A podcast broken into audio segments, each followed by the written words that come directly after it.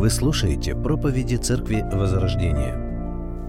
Для меня всегда большая привилегия проповедовать Слово, независимо в каких обстоятельствах или в какой церкви, где бы я ни был. Но это также и ответственность очень большая, друзья. А, вы знаете, слушал Максима, пастора из Донецка. Свидетельств на самом деле очень много. Вот о чем мы могли бы сегодня рассказывать. Могли бы жалобные фото показать. Вообще не проблема. Там ребенок с одной апельсинкой или боссы или еще что-то. Друзья, ну я знаю, что вы и так хорошо понимаете обстоятельства, в которых мы живем. Я лишь просто дополню, что чем мы занимаемся.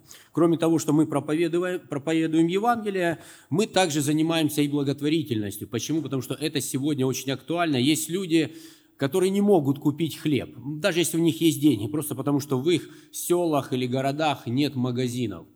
Ну, так вот случилось, так произошло. Есть селы, города, где нет света, нет электричества, нет тепла.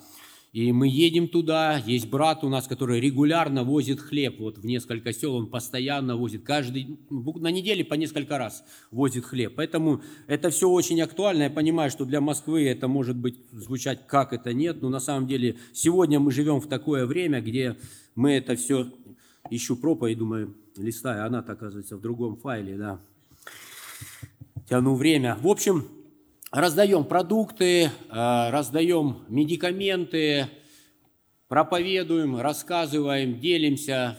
И вы знаете, иногда приходится просто взять вот две баклажки воды по 20 литров, э, питьевой, иногда технической. Недавно, ну не так давно были у одной сестры, и ей уже тяжело, она не может, и мы ей просто обычную техническую воду домой привезли, да. Вот даже вот такое у нас это актуальное, скажем так, служение. Поэтому я рад, что вы поддерживаете нас, ваши церкви, молитесь о нас, участвуете финансово, друзья. Спасибо большое. Мы, находясь там, продолжаем служить людям, пытаемся делать то, что в наших силах.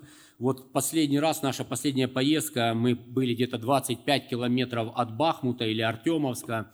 А, кто знает, кто ориентируется, это от Дебальцева в сторону а, по трассе в сторону Артемовска еще километров 20, там есть Мироновка или Мироновский, и там есть Красный Пахарь, вот были в двух поселках, вот в Мироновском есть церковь, приехали в церковь, церковь есть, пастора нет, служителя нет, просто нет, были, были служители, уехали все. И это не единичный случай, с этим приходится встречаться, и был, довелось мне этим летом быть э, в Украине, был в центральной части, в западной, много общался тоже с братьями и задавал вопрос. Вот знаете, мне задают вопросы, я им задаю вопросы. Вот задавал, мне задают вопросы, почему не уехал. Я задавал вопрос, а что если вот к вам сюда, где вы находитесь, придут русские, я уеду. Практически все пастора, служители. То есть получается ваше служение, ваше призвание, оно определяется тем, будут тут русские или не будет. Да, вот, вот, эти вещи, они не всегда, друзья, понятны нам сегодня. Такие вопросы, с которыми мы сталкиваемся. Да? Но я что? Кто я? Я буду осуждать я буду молиться, я буду давать отчет за себя перед Господом. Поэтому каждый из нас однажды даст отчет за себя. И наша самая главная задача – это быть там, где Бог желает нас видеть, использовать. И пусть Бог благословит каждого из нас, потому что любой из нас может встретиться завтра, а может быть уже сегодня, с какими-то такими непростыми обстоятельствами, где нет ответов или нет простых ответов или даже трудно порой какой-то вопрос сформулировать. Я не знаю, насколько вот та история, которую я сегодня планирую проповедовать, э, будет для кого-то благословением, но это живое слово. Я уверен, что Бог сегодня будет говорить к нам. Возможно, вы уже сегодня переживаете какие-то непростые, трудные обстоятельства. Верю, что Бог будет чему-то нас учить, будет говорить. Давайте для начала мы эту историю прочитаем. Я назвал сегодняшнюю проповедь «Не просто исцеление» или «Кого мы слушаем». История находится в Ветхом Завете, четвертая книга царств. Мы будем читать, друзья, с первого стиха. Четвертая книга царств, пятая глава, с первого стиха. Нейман, военачальник царя сирийского, был великий человек у господина своего и уважаемый, потому что через него дал Господь победу сириянам. И человек сей был отличный воин, но прокаженный. Сирияне однажды пошли отрядами и взяли в плен из земли израильской маленькую девочку, и она служила жене Неимановой – и сказала она госпоже своей, «О, если бы господин мой побывал у пророка, который в Самарии, то он снял бы с него проказу его». И пошел Нейман и передал это господину своему, говоря, «Так и так говорит девочка, которая из земли израильской». И сказал царь сирийский Неиману, «Пойди, сходи, а я пошлю письмо к царю израильскому». Он пошел и взял с собой 10 талантов серебра и 6 тысяч сиклей золота и 10 перемен одежд. И принес письмо царю израильскому, в котором было сказано вместе с письмом этим, «Вот я посылаю к тебе Неимана, слугу моего, чтобы ты снял с него проказу его». Царь израильский прочитал письмо, разодрал одежды свои и сказал, «Разве я Бог, чтобы умершвлять и оживлять, что Он посылает ко мне, чтобы ты снял с человека проказу его?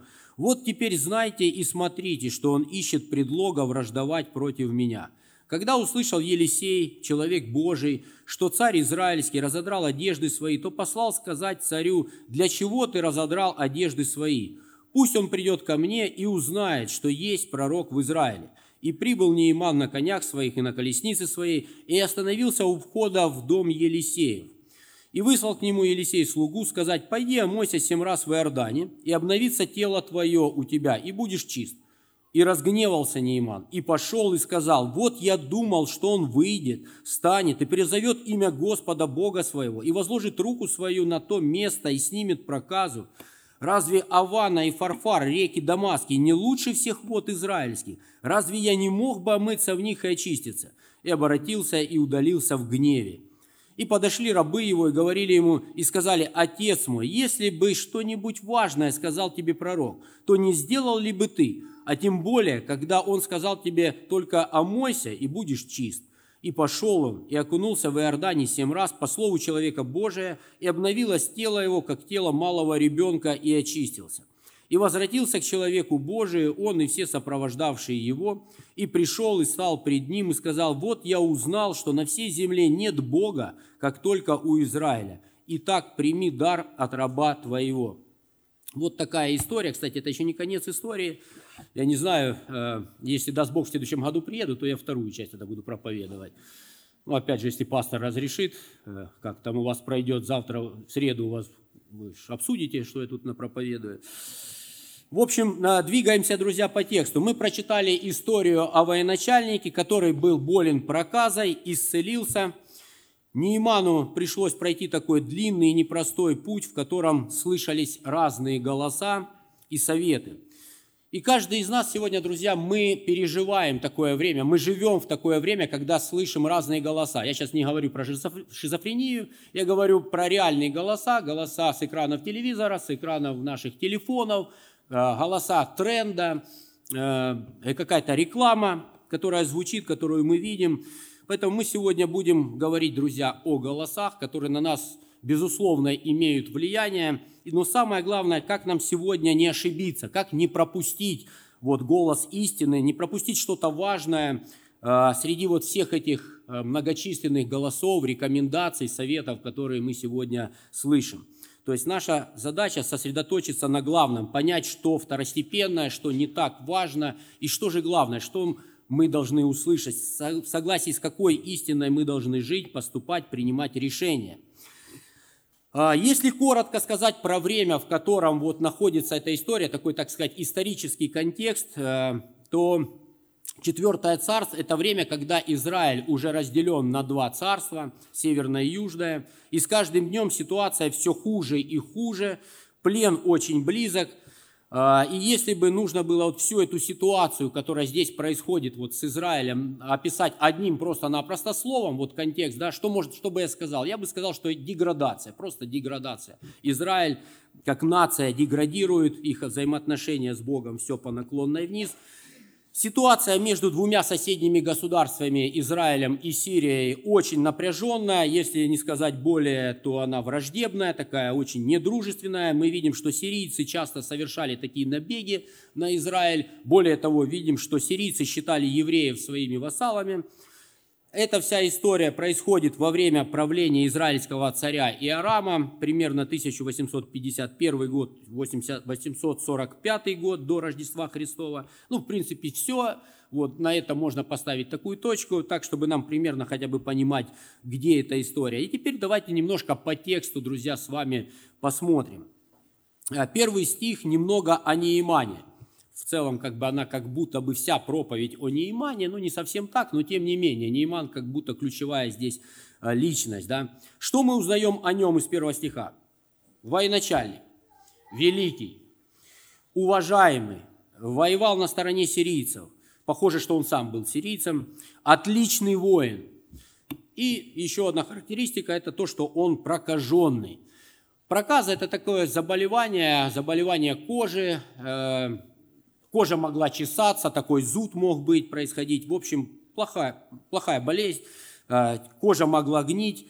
Ну и в конце этой главы мы читаем, мы не дочитали, но читаем о том, что человек мог быть весь белый, как проказа, то есть так вот покрыться вот этими всеми пятнами или одним большим пятном, чтобы был весь белый. В целом эм, очень много можно прочитать где-то в Википедии об этой болезни, еще где-то в каких-то разных христианских энциклопедиях. Болезнь ужаснейшая, неприятная болезнь как говорится, врагу не пожелаешь. Обратите особое внимание, что через него, через вот Неимана, Бог дал победу сирийцам над Божьим народом. Обратите внимание, что Бог дал победу. И победа от Господа, кто пропустил сегодняшний урок, Илья Викторович уже говорил, проповедовал об этом, но мы еще раз, знаете, потому что не все и не всегда соглашаются, что победа от Господа, и Бог определяет, кому и когда побеждать. Бог устанавливает времена и сроки. Глядя на Неймана, мы видим, что богатые тоже плачут. Независимо, сколько у тебя денег, ты тоже можешь заболеть, с тобой может случиться какое-то несчастье по-человечески. А, никто не застрахован от каких-то скорбей, проблем, переживаний, болезней. Причем вообще не важно, сколько у тебя денег. У каждого человека, друзья, есть «но». Вот, вот здесь мы остановимся подробно. Вот как читаем, что вот Нейман такой, такой, такой, но прокаженный – и вот у каждого человека, у любого присутствующего здесь в зале есть «но». Есть плохие стороны, есть хорошие стороны. Я думаю, каждый из нас имеет такой определенный опыт. Мы умеем определять, да, вот сталкиваемся с человеком, ну, обычно, знаете, как встречают по одежке, ну, вот я в галстуке, кстати, я заметил, что единственный в галстуке, да, уже наверняка вы что-то подумали. Друзья, ничего, просто я его взял вот с собой, ну, что ж, не надевать, что ли, раз уже взял, то я надел, в следующий раз не буду. Ну, как бы там ни было, вот мы все равно, да, знаем, что «а я милого узнаю по походке», да, ну то есть все равно вот у нас есть какие-то детали, и мы уже что-то о человеке знаем, вот первое какое-то впечатление есть. Мы с легкостью, каждый из нас, замечаем какое-то «но», какие-то изъяны в жизни других, особенно когда они так ярко выражены, как проказа вот в жизни вот этого человека. Например, хороший мастер, но любит выпить, например, или хорошая сестра или хорошая женщина, но много болтает. Но вы знаете, вот это «но», оно присутствует, я еще раз подскажу, направлю, чтобы мы ясно поняли, вот это «но», оно разное, но в жизни каждого из нас есть вот это «но». И если вы не знаете свое «но», это не значит, что его нет – но не всегда выражается в какой-то такой крайней степени. Знаете, что вот прямо вот на лбу написано. Нет, не всегда это так. Нужно иногда, знаете, пуд соли съесть человеком. Говорят, что пуд соли съедают примерно за три с половиной года. Поэтому надо пожить человеком, побыть, поработать. И вы увидите, что, в общем-то, у него тоже есть изъян. Не такой уж он и святой, как было заявлено в начале. Да? То есть все это мы знаем и понимаем. Поэтому «но» оно не всегда на последней стадии. Кстати, надо сказать, что Неиман, его вот заболевание, оно тоже не было на последней стадии. Как может выглядеть «но» в нашей жизни? Иногда мы говорим кому-то или даем оценку, характеристику, например, хороший брат, ну, обидчивый, хороший брат, ну, вот вспыльчивый, хороший, но дерзкий, хороший, но ненадежный или эгоист, себе на уме, быстро тухнет, вот быстро загорается, тухнет или всех может поднять, но куда вести он не знает. Вот он всех поднял, все пошли, все вперед, а я в тыл за патронами, знаете, вот как оно бывает. То есть или сказочник, там, болтун, ну вот что-то такое.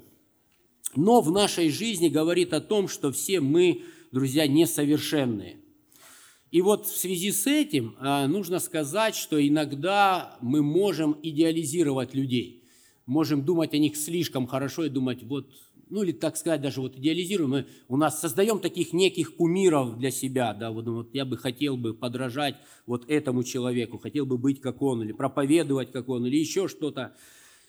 И когда мы замечаем какие-то «но» в жизни таких людей, вот мы его всегда, вот, вот это вот пастор, вот, вот если бы я был в той церкви, вот там вот, вот это, а у нас что там у нас? Поэтому вот, вот иногда у нас, к сожалению, есть вот такое, да, идеализируем людей. И когда замечаем какое-то «но» в жизни этого человека, то мы можем разочаровываться. Мы можем начать унывать. Поэтому очень просто, чтобы не разочаровываться, не нужно очаровываться. Надо просто ну, поближе к реальности, так сказать. Что же делать с нашим «но», когда мы о нем знаем, когда мы его замечаем, когда нам уже десяток человек в церкви сказали, что ты гордый, да, а вы все еще боретесь. Ну, наверное, это не про вас. Вы ну, знаете, да, уже много на эту тему. А, что делать с нашим «но»? Прежде всего нужно обнаружить, да, это вот самое главное, обнаружить и признать.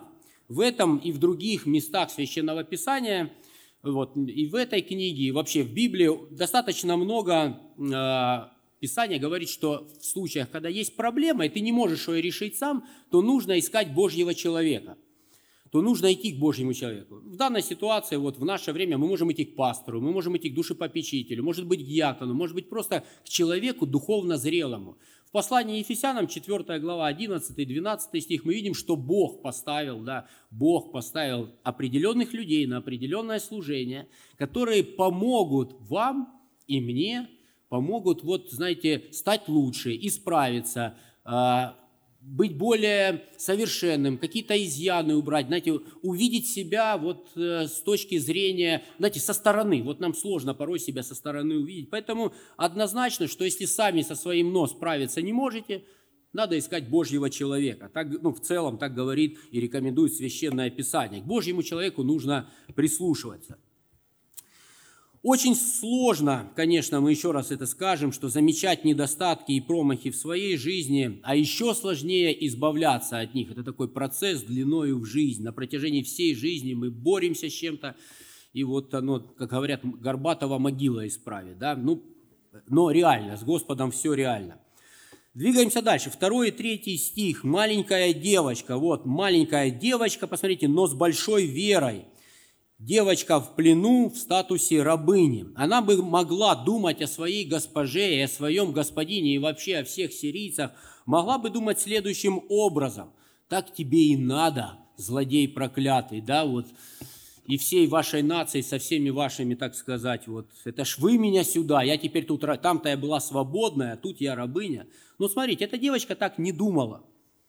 А более того, она относилась с сочувствием, с любовью и желала всего самого хорошему, хорошего тому, у кого она была в рабынях, в плену. Вот это, мне кажется, то, что означает «будьте как дети». Вот это тот момент, когда вот мы постоянно, вот, понимаете, вот по-другому, вот иметь другой взгляд, вот как дети, вот в простоте, не запоминать, не обижаться.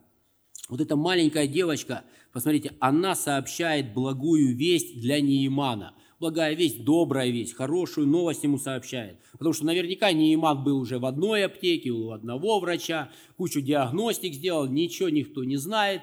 И тут мы видим, вот э, он получает благую весть от маленькой девочки. Интересно, интересно, откуда эта девочка знает, что пророк, который в Израиле, исцелит его от проказа. Вы никогда не задавали себе этот вопрос, когда читали эту историю? Вот откуда она это знает? Родители, что родители? Воспитали их. Это хорошо, нас всех воспитывают, но не все мы, к сожалению, многие вещи знаем. Вот всех же воспитывают одинаково, но много, что мы как будто где-то, знаете, в одно ухо влетело, в другое вылетело. Итак, она слышала или, может быть, видела, что кто-то исцелился от проказы? Нет, не было у нее такого опыта. Мы читаем, что много было прокаженных в те дни, но очистился только Неиман. Откуда же эта уверенность у этой девочки?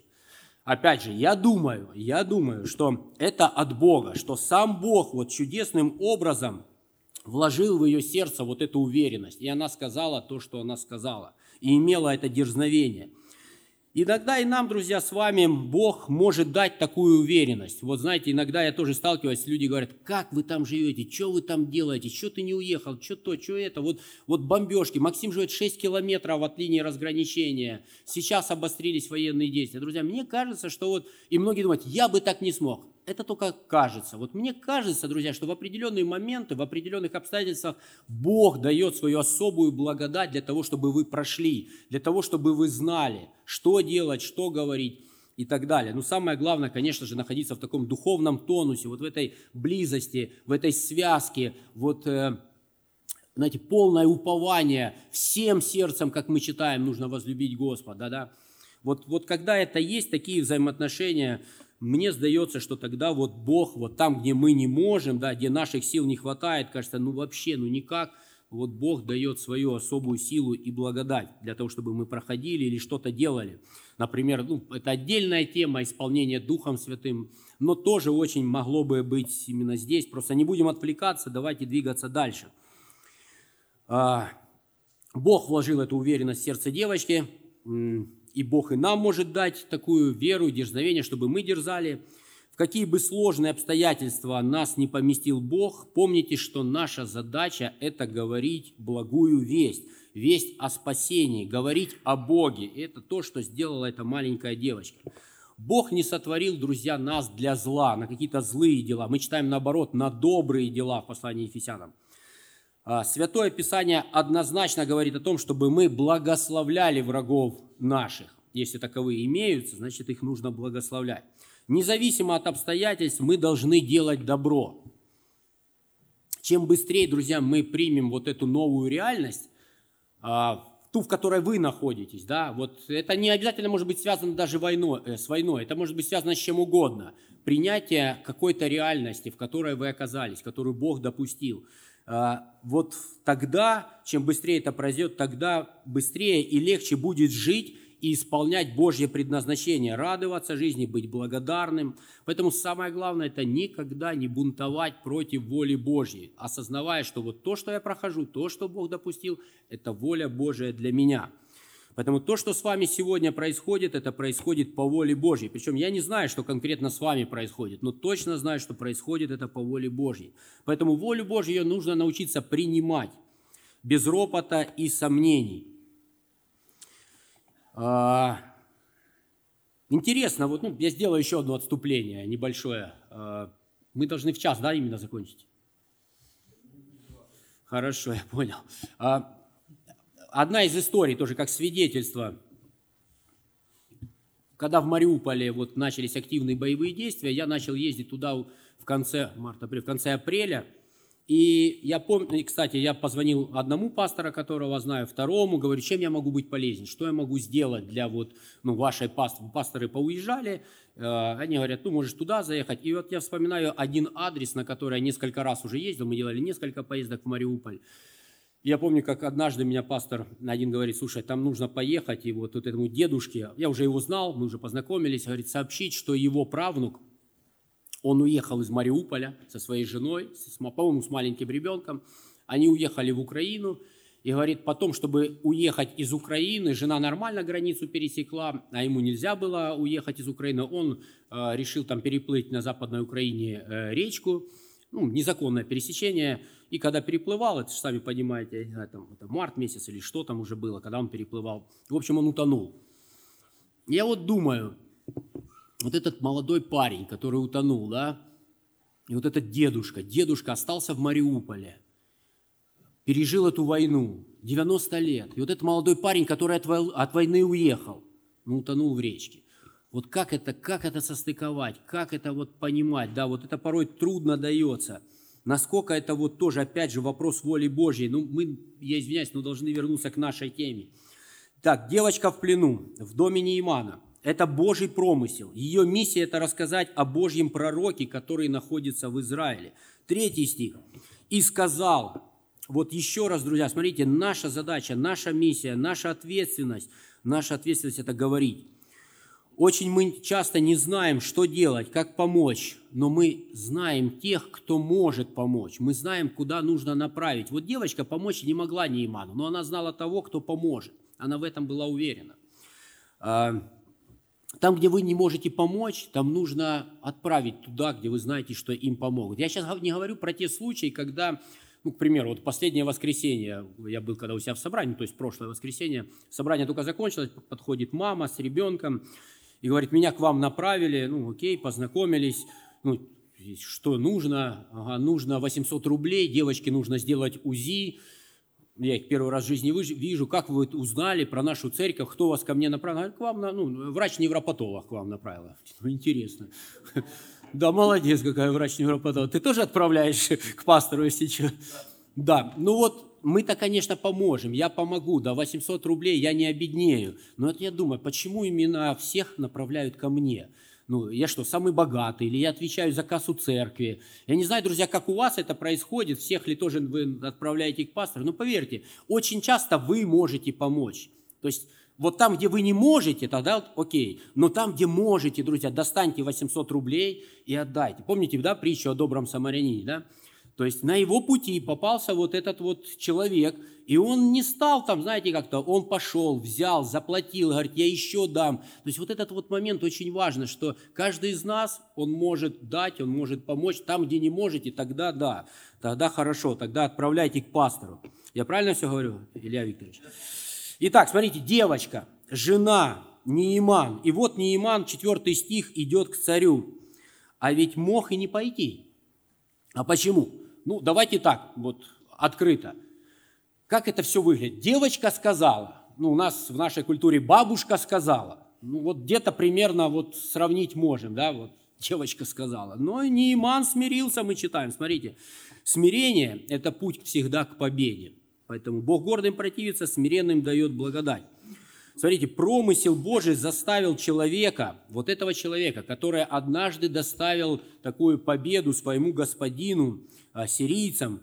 А, некогда вот он ходил, завоевал, побеждал, а теперь он должен идти к израильтянам, обратиться к ним за исцелением, идти в эту землю, к пророку Божьему. Девочка сказала. Для нас всегда, друзья, вообще важно, кто говорит. Вот насколько авторитетный человек, который стоит за кафедрой, там, да, вот кто выходит сюда, кто проповедует сегодня, или, ну, тоже вот на ютубе мы там можем листать ну и там знаю, не знаю фамилию, да, смотрю, сколько количество просмотров, опять же, да, то есть всегда это очень важно.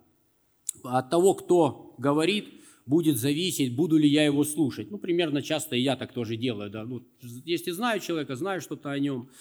Иногда мы убеждены, бываем убеждены в том, что вот через этого человека, какого-то вообще такого человека, Бог мне ничего сегодня не скажет. Ну, Бог не может просто вот через него проговорить. Друзья, Бог может сказать через любого человека, вообще через любого. И даже через неверующего может тоже нам что-то сказать. И даже через животного, мы тоже читаем, да, через животное Бог тоже может что-то сказать. Кто бы ни проповедовал здесь, друзья, может быть, этот человек не выговаривает пол алфавита, неправильно ставит ударение. Бог может. Здесь, друзья, важно другое. Мое сердце. С каким сердцем я пришел, с каким настроем. Я хочу что-то услышать. Я ожидаю, что Бог сегодня будет говорить ко мне или нет. Поэтому мое сердце должно быть готово слушать, готово принимать, готово меняться, когда я иду в Дом Божий. Четвертый стих. Неиман приходит с этой информацией, которую получил, он приходит к царю. Царь мог бы поставить всю эту историю под сомнение. Девочка сказала. Похоже, он и так не сильно поверил, но тем не менее мы видим, что он соглашается, но действует все равно по-своему. У него есть свой план, свое представление вот всего, он уже как-то, ну, своя картина – он явно пропустил в пересказе самое главное. Про девочку вообще ни слова, про пророка тоже. Давайте вернемся к тому, что сказала девочка в третьем стихе. Она сказала, что нужно к пророку, который живет в Самарии. В четвертом стихе мы читаем, что Неиман передал царю то, что сказала девочка. Но уже в пятом стихе и шестом мы видим, что царь все не так понял, либо понял все правильно, но сделал как художник. Я художник, я так вижу. Ничего личного против художников, друзья, вот, чтобы понимали. Творческие люди, у них особое воображение, понимание, э, ну, без обид. Мы с вами, друзья, можем часто в нашей жизни поступать вот как царь сирийский. А может и не раз поступали подобным образом. Мы знаем, как надо, мы услышали, как надо, но действуем по-своему. У нас свой план, свое какое-то представление, как мы будем действовать. Как тогда? так и сейчас. Конечно, действовать нужно через царя, но очень важно рассказать царю про пророка, чего не было сказано царем сирийским. То есть, смотрите, было сказано, что нужно идти к пророку, а вы идете к царю. Вот что-то не то. Обратите внимание, как формулирует свой посыл царь сирийский. Чтобы ты снял проказу. Он, царь сирийский, к царю израильскому, ты снял проказу. То есть уже совершенно все вот искажение произошло. Смотрите, друзья, царь не всемогущий. Всемогущий только Бог. Царь не поможет, поможет Божий человек. Поэтому очень важно тоже вот делать правильную ставку, выбор. Вот это опять образ мышления. Не всегда хочется идти к Божьему человеку. Ты знаешь, возможно, что скажет тебе Божий человек. Тебе это не нравится, тогда давай пойду к тем. Он мне будет говорить по сердцу, но оно не подходит. Тебе это понравится, что там тебе скажет, но оно не поможет. Вы когда-нибудь ходили к Божьему человеку? У вас, лично у вас есть такой опыт? Нам всем очень трудно приходить к пророкам, к проповедникам, к душепопечителю, к пастору. Как правило, это только пока не припекло. Когда вот конкретно уже припечатало, тогда уже идем, уже скрывать-то уже нечего. Почему, друзья, так трудно приходить к Божьему человеку? Вот почему вот не хочется? Ну, гордость, да, но есть наверняка еще некоторые причины. Похоже, что события развиваются таким образом, что все идет дальше от того, что сказала девочка, как будто все дальше от цели. Вот развитие, посмотрите, вот развитие, как будто ну все, ну вот уже вот, последняя серия и снова новый виток, и еще 354 серии Санта-Барбары или чего-либо еще. Все идет как будто бы от, все дальше и дальше от намеченного плана. Но разве все не под Божьим контролем?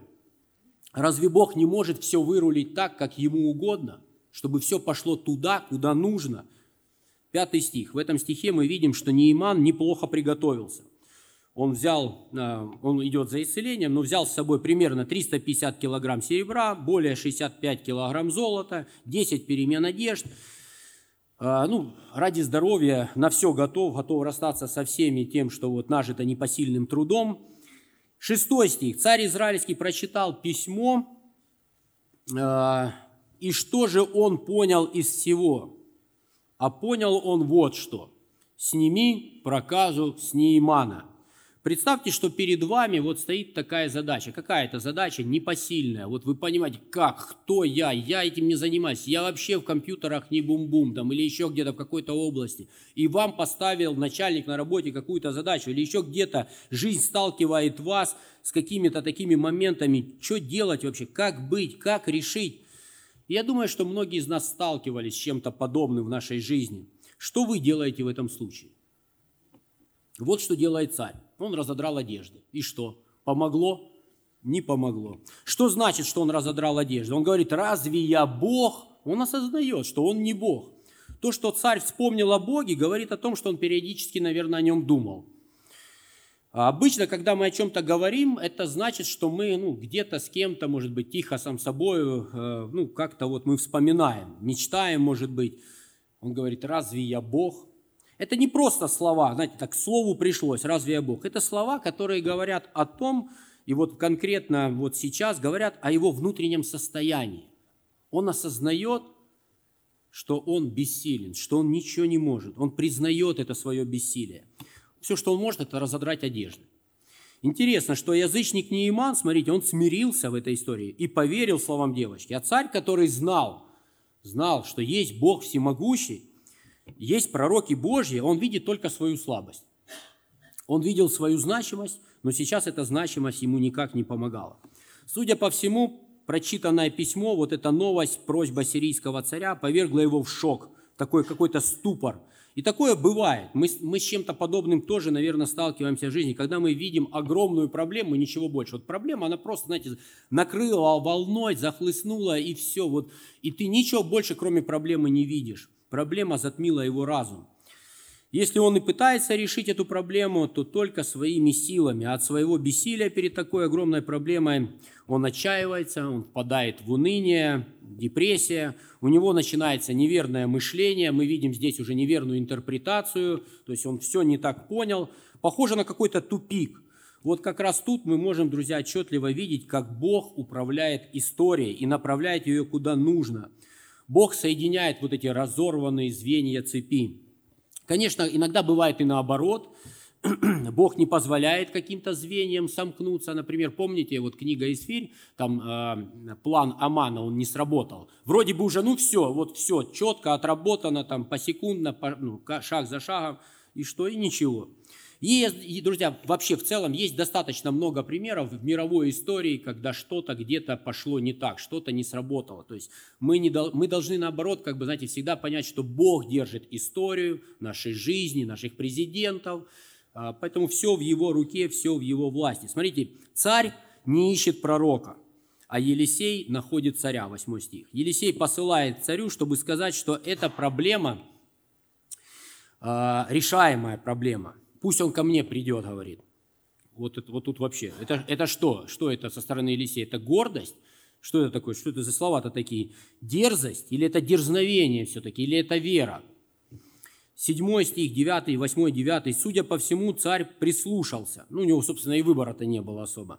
И это еще раз подтверждает, что он знал, что есть Бог всемогущий и есть Божьи пророки. Но знать и верить – это не одно и то же. Царь Царь бы отправил Неимана к пророку, если бы сам прислушивался к словам пророка, если бы знал туда дорогу, если бы дорога была протоптана, если бы у него эта практика и опыт был бы, он бы туда бы и направил. А так как эта практика у него отсутствовала, что он может предложить? А ничего. Ничего он предложить не может. Десятый стих. Перед нами очень странная картина. Мало того, что сам пророк не вышел, он еще и такой странный совет дает, да? Ага, мы без... Я, просто сложно, если вот вы без текста, друзья. Хорошо. А, помните, я спрашивал, почему нам трудно приходить к Божьим людям? Читаем 11 стих. «И разгневался Неиман, и пошел и сказал, вот я думал, что он выйдет и станет, и призовет имя Господа Бога своего, и возложит руку свою на то место, и снимет проказу». Вот оно, друзья, вот здесь. А я думал. Мы часто себе что-то там надумали, мы там что-то себе накрутили, представляем, как оно все должно быть, церкви, на работе мы пришли, в другом государстве, куда мы приехали. Вот что-то там уже себе накрутили, вот представили, как оно должно быть. А оно не так. А кто вам сказал, что должно быть так, как вы себе вот представили? Кто вам это сказал?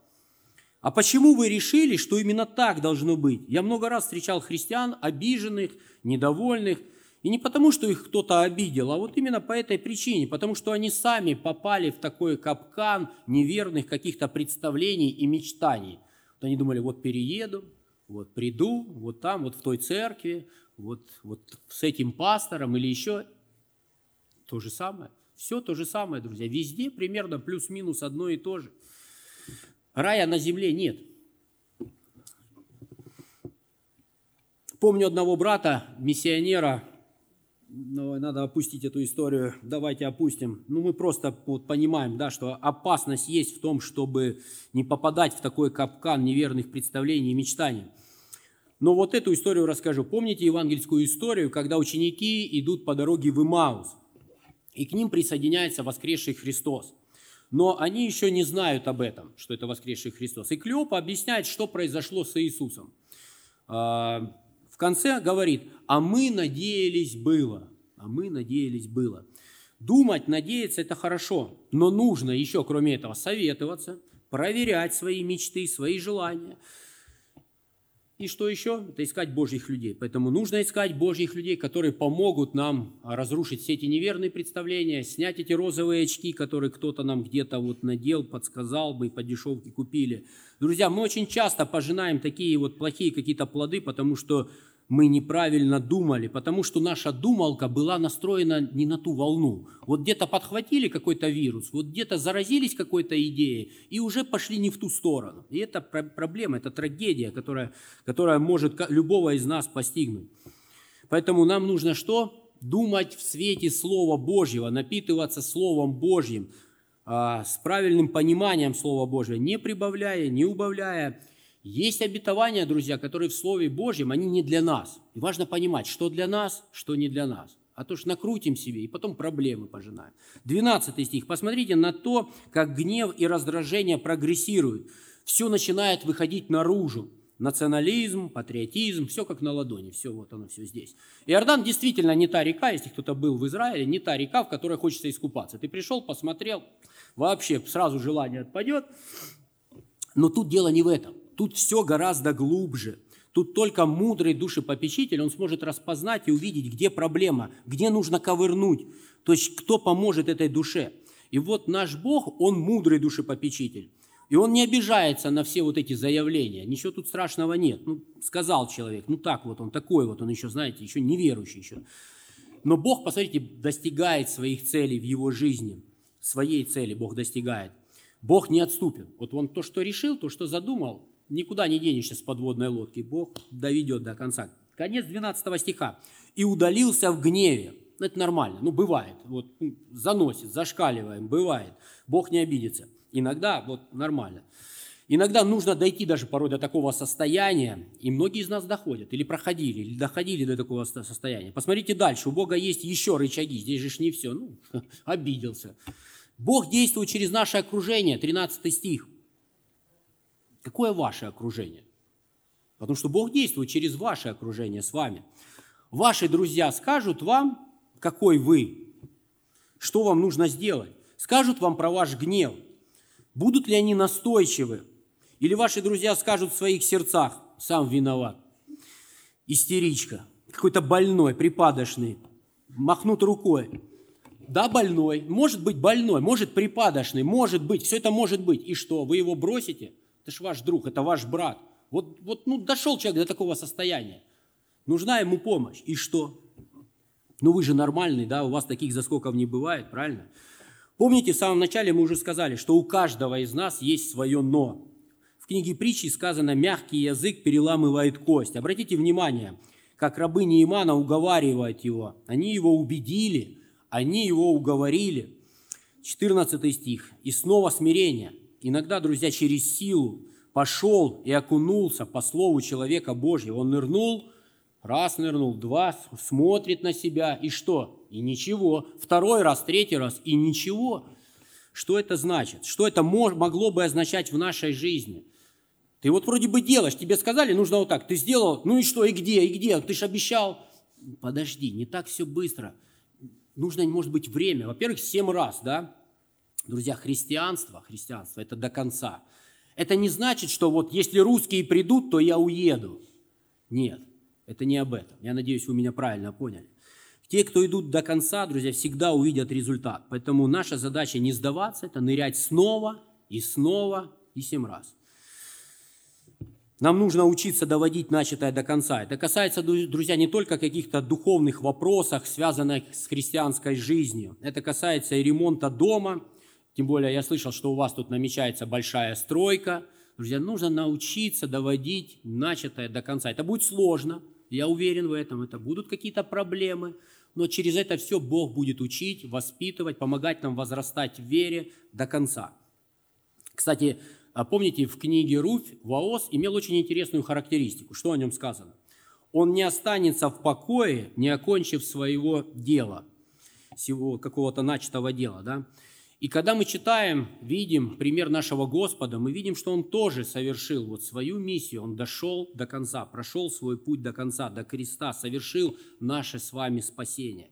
15 стих и снова смирение, а дальше осознание того, кто его исцелил. Вот здесь очень важно, посмотрите внимательно, что говорит Неиман.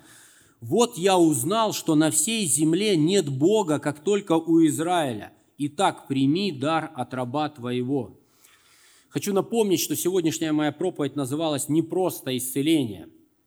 По-другому мы бы могли сказать, кого мы слушаем. Нейман, он послушал девочку, Нейман слушал царя, Нейман слушал пророка, Нейман прислушался к совету своих подчиненных. А кого мы сегодня с вами слушаем?